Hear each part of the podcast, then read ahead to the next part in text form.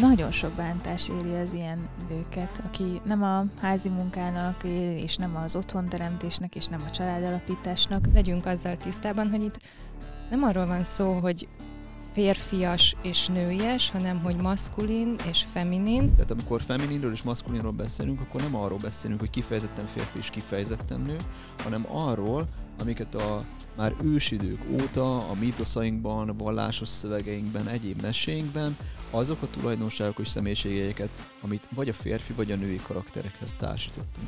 Hogyha elfogadjuk, hogy vannak ex- extrém, természetesen extrém, vagy mondhatjuk úgy, hogy toxikus, ö, feminin és toxikus, maszkulin jegyek, ezen a határon belül valószínűleg még mindig lehetünk toxikusak, hogyha a kontextusnak nem megfelelően viselkedünk. Téged meg kell menteni, és majd akkor fog téged igazán akarni az a férfi.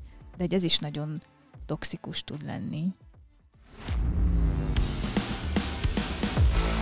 Ez itt az Amiről nem beszélünk podcast, melyben tabukat és tévhiteket fogunk górcső alá venni. Borzasztóan bekorlátozza az életünket, ha bizonyos gondolatokat elgondolni sem szabad, nemhogy kimondani. Pedig olykor ezeknek a gondolatoknak a kimondása vezetne el nagy változásokhoz és felismerésekhez. Abban reménykedünk, hogy egyre komplexebbé és összetettebbé formálódik a gondolkodásmódotok, valamint egyre jobban fogjátok tolerálni az ellentmondásokat. Célunk továbbá, hogy segítsünk a decentrálás elsajátításában, vagyis abban, hogy megértsétek, hogy a dolgoknak a középpontjában általában nem az én van.